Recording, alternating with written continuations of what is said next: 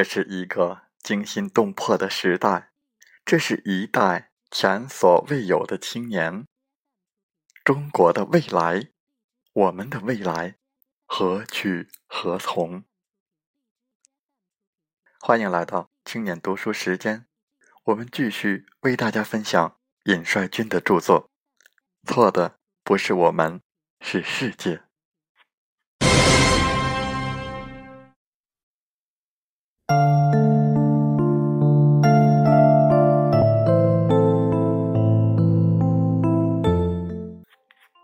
G 是今天中国最重要的一个指标数据，是我们衡量国力的指标之一，也是衡量地方政府选拔地方官员的指标之一。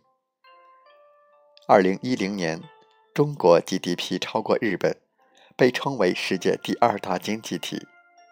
在这个成绩面前，一些人开始沾沾自喜，认为中国已经是世界第二强国了。他们计算着时间，认为按照现在的发展速度，在二零二零年左右，中国 GDP 将超过美国，坐上世界第一大经济体的宝座。可实际上，GDP 的增长没有为老百姓带来幸福生活，GDP 的增长也没有造就真正的世界强国。拿 GDP 来衡量中国的发展，衡量地方政府的政绩，衡量人民生活水平，最后很可能落得一场空。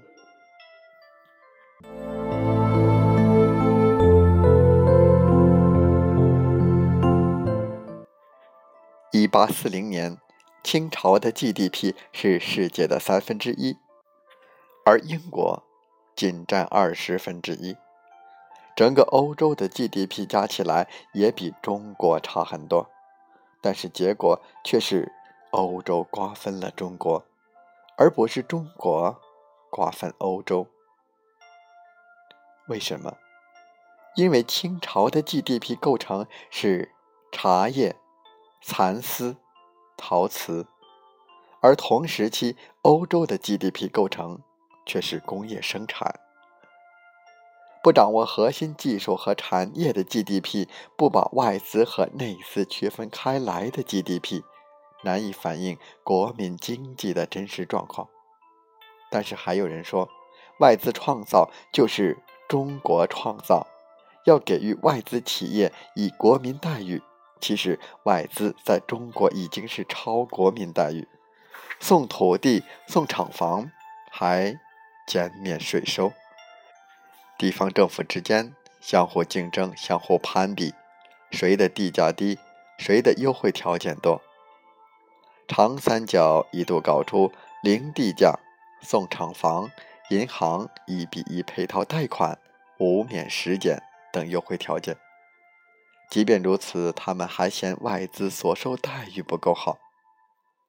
在 GDP 至上的标准下，地方政府一味的引进外资，搞土地财政，我们的产业因此而被掏空。产业越是空心化，就越是没有税收来源，财政收入没有财政收入，就越是需要引进外资搞土地财政，这已经形成恶性循环。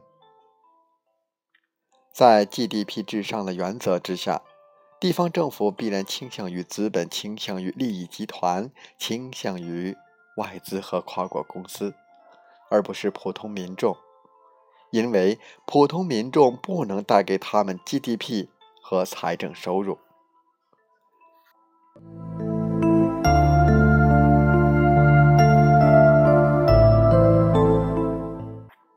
日本经济财政相在回应。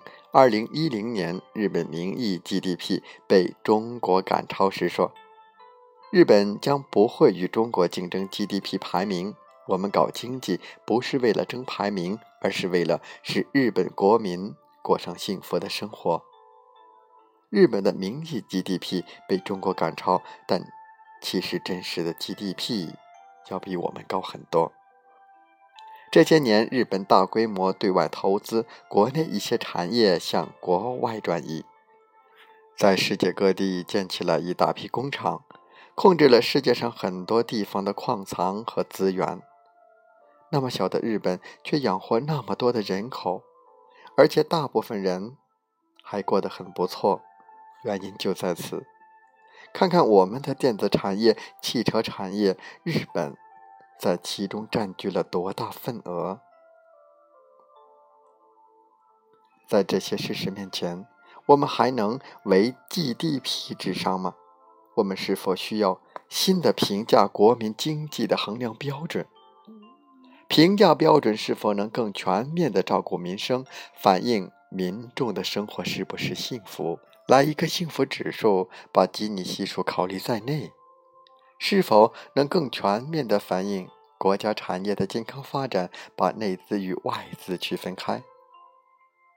现在评价地方政府政绩的指标中，已经有了环评的一票否决，有了耕地红线的指标，但是在关于贫富分化、反腐败、产业规划、内资与外资等方面却没有有效的标准。